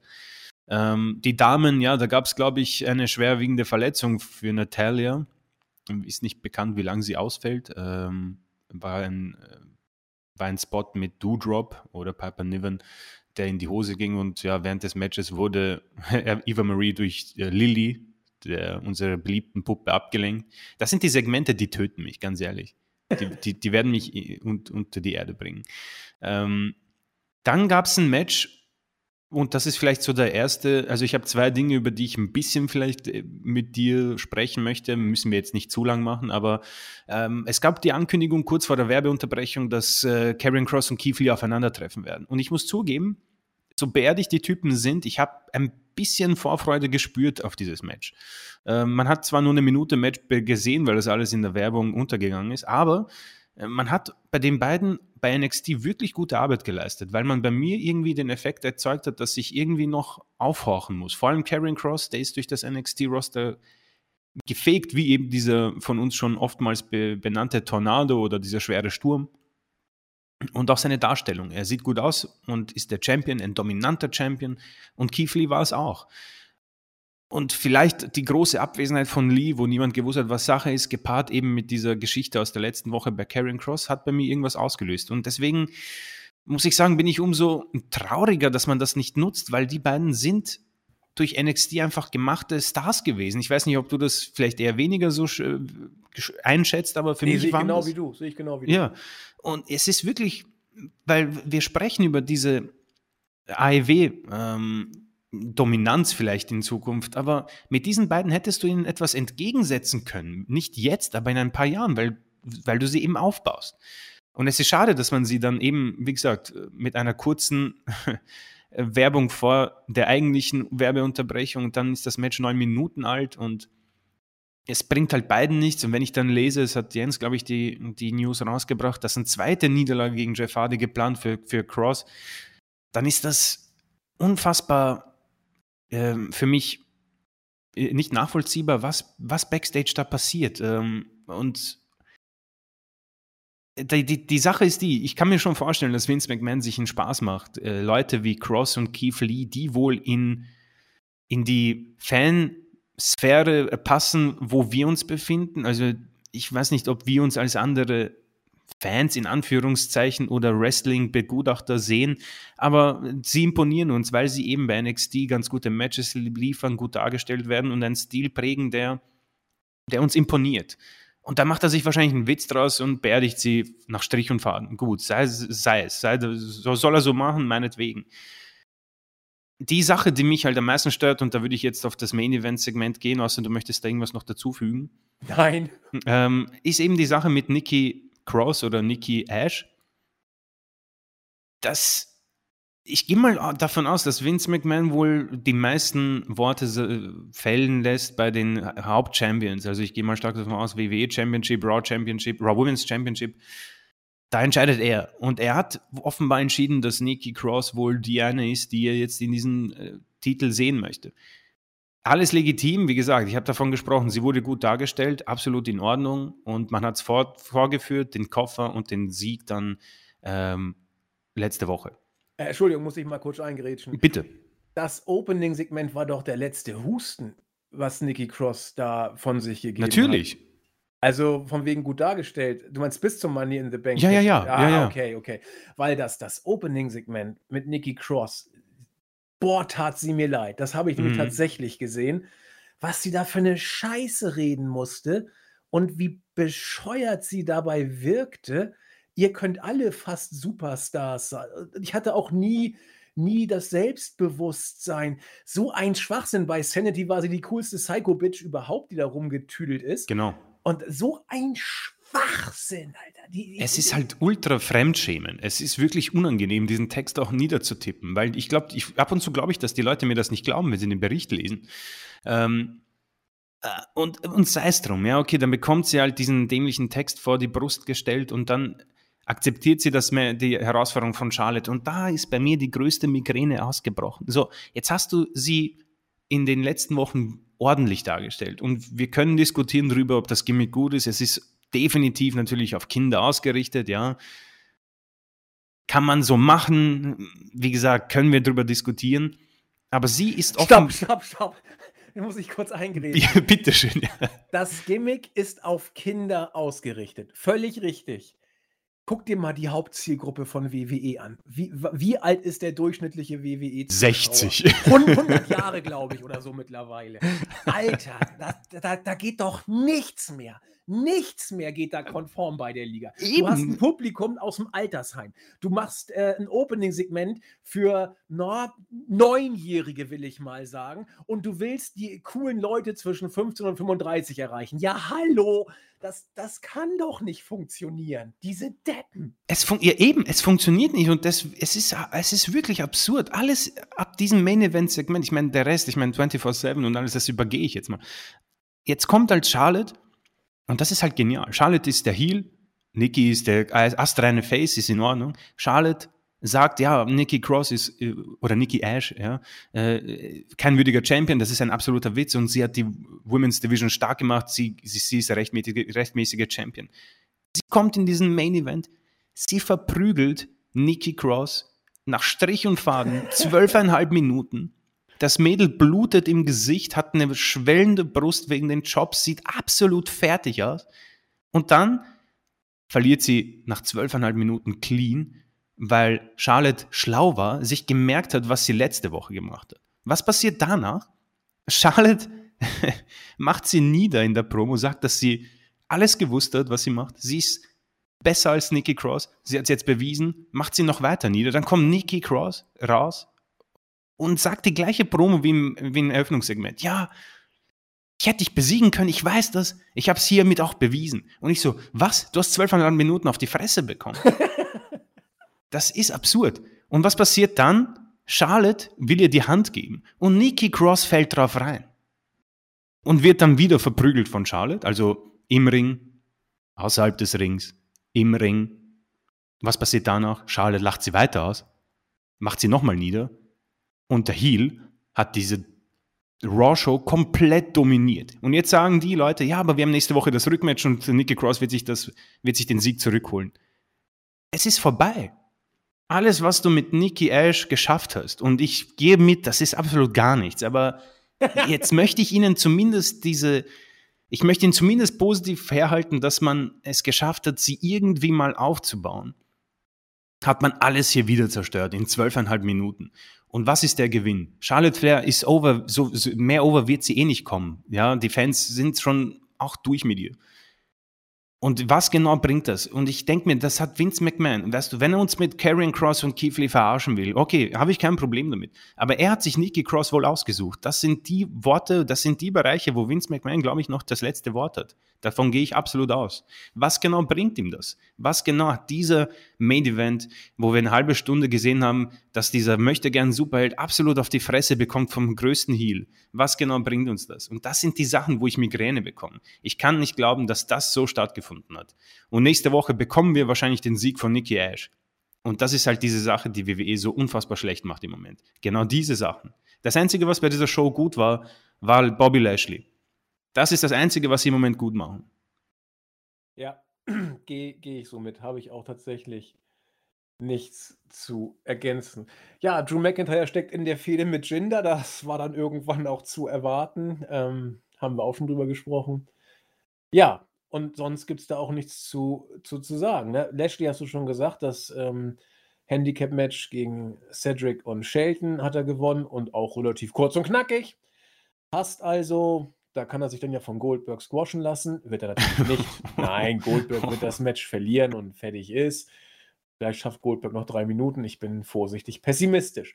Ja, da habe ich, wie gesagt, nichts hinzuzufügen an dem, was Chris gesagt hat.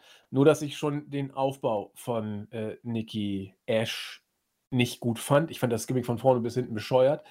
Aber ich weiß, was, was Chris meint. Und äh, Gimmick kann man gut oder schlecht finden, man hat es zumindest mit ihr versucht und insofern war auch ein Stück weit konsequent, das so zu machen. Da gebe ich Chris vollkommen recht. Aber was immer da jetzt gut oder schlecht findend aufgebaut wurde, äh, also für mich war schon nach dem Eröffnungssegment erledigt, ehrlich gesagt. Das Eröffnungssegment. War es, klar. Oh, fürchterlich. Und was kriegen wir wohl? Ein Triple Threat beim SummerSlam? Dann guten Appetit, ne? Das wird ja, muss ja kommen. Und das heißt, du hast ein ruinierten Face, ein Heel, den niemand juckt und Rhea, die völlig farblos ist und auch, also das, das, das, du hast niemanden heiß in der, in der Fehde. Oh Gott, eigentlich will ich das Match gar nicht auf der Karte haben beim SummerSlam. Ich auch das heißt, nicht. Ich auch also, nicht. Das ist, es wird einfach nicht gut werden, weil Triple Threat Matches einfach eine schwierige Sache auch sind. Ja, es ist absolut. Vor allem mit solchen super. Rhea Ripley wurde sogar einigermaßen bejubelt muss man ja sagen. Dank. Aber äh, es ist vorbei. Diese Niederlage gegen Charlotte hat sie, hat sie absolut geköpft. Man muss dazu allerdings auch sagen, ähm, das Match bei Money in the Bank hat von Dave tatsächlich vier ein Viertel Sterne bekommen. Für mich ein Tick zu Ui. viel, also war sehr äh, sportlich. Allerdings das Money in the Bank Match auch vier, drei Viertel. Also das, ja. das passt dann schon, das fanden wir ja alle auch mega geil. Genau, ja. Und ich bleibe auch dabei, für mich war es im Main Roster war es tatsächlich von allen, die ich gesehen habe, war es das Beste. Und jetzt sagt ja Olli, es gab bessere, musste ich mal gucken. Ich habe ein paar Money in the Bank Matches mir angeguckt in der Vergangenheit. Ich fand die alle nicht so geil. Das erste war noch sehr, sehr gut, das stimmt. Daraus, ja, ich fand das, das war schon geil. Also ich muss mal gucken, es sind Nuancen, aber es war auf jeden Fall geil. Okay. Was hat er, was hat er eigentlich ähm, Edge und Roman Reigns gegeben? Weil da haben wir gesagt, das ist so ein Melzer-Match. Viereinhalb. Äh, vier, oh. ein Viertel, vier, ein Viertel. Ah, okay, okay, okay, okay, okay, Also von den Sternen war das der beste Pay-Per-View des Jahres. Ja, krass, das ist ja heftig. Drei Matches mit über vier Sternen. Ja. Also, das ging schon gut nach vorne. Er hat auch den Mädels, glaube ich, noch drei irgendwas gegeben. Was? Aber das will ich jetzt wissen. Das, ah, sorry, Dave. das, das will ich jetzt kurz wissen. Stopp, stopp, stopp, stopp, stopp. Das war ein Stern für mich. Nee, er hat, glaube ich, sogar. Nee, es waren doch nicht drei, aber er hat mehr als zwei gegeben. So, stopp, wo ist denn jetzt hier WWE Pay-Per-Views? Money in the Bank. So, jetzt wollen wir doch mal sehen. Er hat den Mädels doch zwei Sterne. Entschuldigung, ich wollte es hier nicht zu Okay, okay. Aber er hat AJ Styles gegen Omos auch nur zweieinhalb. Okay, hätte ich stärker gesehen. Lashley Kingston zwei. Lotte Rhea vier ein Viertel. Money in the Bank vier drei Viertel. Und Roman gegen Edge vier ein Viertel. Also immerhin vier Sterne mit doch recht deutlich über, äh, vier, drei Matches mit deutlich über vier Sternen. Und äh, das Dark Match, die Usos gegen Dominic und Ray, hat auch dreieinhalb. Also ja, aber gut, Lashley Kingston zwei Sterne zu geben, ist ein bisschen unfair, muss ich sagen. Wobei, Weil, es war einfach Storyline-mäßig. Ja, ja, ne? das also, war ein also Storyline-Match. Also ich ja. weiß nicht, das ist schwierig zu bewerten, aber ja, fair enough. Fair enough, denke ich auch, kann man so machen. Also wie gesagt, Dave ist sowieso, muss man auch sagen, Dave ist bei WWE äh, also er geizt da auch nicht mit. Man kann nicht sagen, ah, EW und New Japan total geil. Also er haut bei WWE auch die Sterne raus. Muss nee, muss sagen. ich auch sagen. Also vor allem in den letzten Jahren irgendwie, also ja. er zückt da die Vierer und Fünfer teilweise. Ja, ja. Also das hat er früher so nicht gemacht und das erkennt eben, macht auch deutlich, dass er anerkennt, dass das In-Ring-Produkt bei WWE stark ist, was wir auch nie bestritten haben. Mm, ja, also, ja, ja, genau. Das ist, das ist der Punkt, den man nicht vergessen darf. Ja. Genau, wir, wir, wir sind ja nur bei WWE sehr kritisch, aber wir betonen eigentlich in jeder zweiten oder dritten Ausgabe, dass der Kader so stark ist wie vielleicht noch nie. Und äh, das sagen wir auch regelmäßig. Ja, also das zeigt, auf welchem hohen Level WWE seit äh, drei, vier Jahren locker performt und äh, spiegelt sich dann auch in den Sternen von Dave tatsächlich auch äh, wieder. Gut, damit haben wir es für diese Woche. Wir sind mal gespannt, wie es weitergeht in unserem Auge des Sturms, äh, unser Auge des Sturms Zeitperiode. Alles ist eigentlich mehr oder weniger auf die kommenden Ereignisse ausgerichtet und bis dahin müssen wir durch die Weeklies. Manchmal werden solche Highlights gesetzt wie mit Corbin, manchmal werden solche Lowlights gesetzt wie mit Nikki und der Rest ist WWE-Alltag. Boah, das hat mich umgebracht, Leute, ehrlich. Das, das war echt 5 Uhr und dann machen sie den Scheiß. Also, wow. Ja, jetzt wird sich, glaube ich, eine Userin sehr freuen, wenn du äh, ein, ein Wort benutzt in Bezug auf schlechte Sachen, die dich immer so umhauen. Das ist eine Katastrophe. Es war eine Katastrophe. ah, schöne Grüße. okay, also mit diesem äh, katastrophalen Raw äh, Anfang und Ende beenden wir tatsächlich auch die Show. Sagen nochmal ganz herzlichen Dank an alle, die beim Live-Podcast dabei waren. Wir werden eine weitere Ausgabe ähm, unserer Quiz-Show bringen. Das ist schon mal klar. Konzept ist noch nicht klar. Was wir aber machen werden, wir werden zum SummerSlam eine Live-Review machen. Das ist schon geplant. Sprich, seid also, es wird am Sonntag stattfinden, denn der SummerSlam ist ja, halt, jetzt sehe ich jetzt, jetzt, jetzt scheiße oder nicht? Nee, der SummerSlam ist am Samstag ich, mal, glaube ich. Ja, weil das hat mich, weil vorhin hast du das auch erwähnt und da war ich so, oh, wow, ist das am Samstag? Wir können das noch schnell hier SummerSlam. Doch, es muss Samstag sein, das ist, das ist safe. Es ist der Samstag, tatsächlich. Und am Sonntag würden wir dann ähm, live in, äh, auf YouTube quasi das reviewen. Richtig, und das passt auch insofern sehr, sehr geil, weil am Freitag, der 20. vielleicht ja Punk schon debütiert haben wird. Das heißt, Boah. wir werden am Sonntag Live-Podcast also wirklich alles Mögliche haben. Wir werden die größte WWE-Show des Jahres haben. Wir werden vielleicht das Debüt von Punk bei AEW haben. Also, wenn es irgendwie einen Grund gibt, wenn es Gründe gibt, den, Live-Podcast am Sonntag zu bringen und unbedingt dabei zu sein, dann äh, haben wir sie, glaube ich, jetzt gebracht. Das wird auch relativ lange, denke ich mal, wieder über die äh, über den Ether gehen. Und irgendwann im September oder Oktober ich würde jetzt fast schon September vorschlagen, weil im Oktober plane ich ja dann den Live-Podcast zu machen mit ganz vielen Leuten. Äh, Wäre auch mal eine Idee, das ganze Team vielleicht wieder reinzuholen zu diesem äh, Podcast, dass man so das aktuelle Team dann auch mal wieder vielleicht kriegt. Das haben wir früher bei den Weihnachtsshows immer gemacht. Das wäre ganz cool, wenn du quasi sagst, okay, du bist der äh, Hauptkommentator und du gehst durch die Show und dann bekommst du, weiß nicht, alle jede Stunde irgendwie einen neuen äh, Co- Genau, Dude. dann machen wir 10 Stunden live und dann ne, aber das so so ungefähr wäre das vielleicht 'ne Idee, dass wir, äh, wirklich, äh, 'ne gewisse Zahl an Leuten eben mehr oder weniger fest dabei haben und wer nicht will, der geht dann irgendwie weg oder kommt Genau. mal wieder. Und dann haben wir eben so 'n paar, die sagen: „Ich kann aber nur zu der und der Zeit“, die packen wir dann so zeitfenstermäßig Eigentlich noch ganz dazu. cool, genau. Da kommen Leute dazu, manche gehen und, äh, weiß nicht. Wird ja bei den Genau. Usern genauso sein. Genau, bei den Usern wird's dann ja auch so sein. Manche kommen, manche gehen, manche kommen dann wieder. Und, äh, so könnt ihr Leute aus'm Team kennenlernen. Wir schnacken so 'n bisschen über Saudi-Arabien und Politik und zersägte Journalisten. 'N bisschen Wrestling oder Pseudo-Wrestling wird's ja auch geben. Also, da werden wir uns die Zeit schon vertreiben im Au äh, im Oktober, wenn alles glatt geht. Also, ihr seht, es ist pickepackevolles Programm bei uns. Und ja, nächste Woche machen wir erst mal eine normale Weekly und gucken, wie's mit Baron Corbin so weitergeht, mein heimlicher Star. Ich gucke mir jetzt das Video auf jeden Fall noch mal Ich an. auch. Ich muss das jetzt auch wieder sehen. Wir wünschen euch eine, ja, schöne Zeit. Bleibt gesund, bleibt fröhlich und bis bald. Tschüss. Ciao.